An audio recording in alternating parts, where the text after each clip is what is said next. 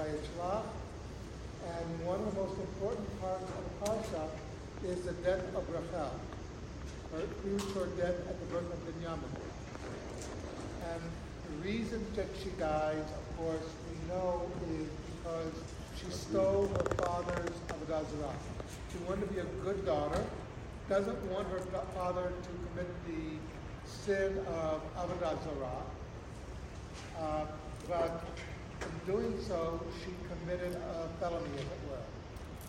The Torah and Yaakov cursed and Laban cursed Yaakov last week and said, "Who did this?" And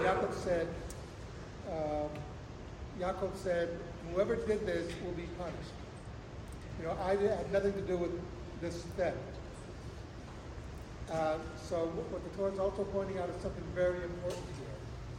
That what Rachel wanted to do was the right thing. She wanted her father not to be an Obed Abinazra, an idol worshiper. But she went about it in the wrong way.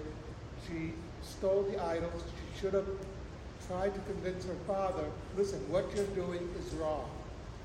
You know, that the idea that you cannot do the wrong thing, the ends do not justify the means. You cannot do the wrong thing to get the right results. We have to do the right thing to get the right results. That's something the Torah is coming to teach us, something to think about, Kaddish Torabhama.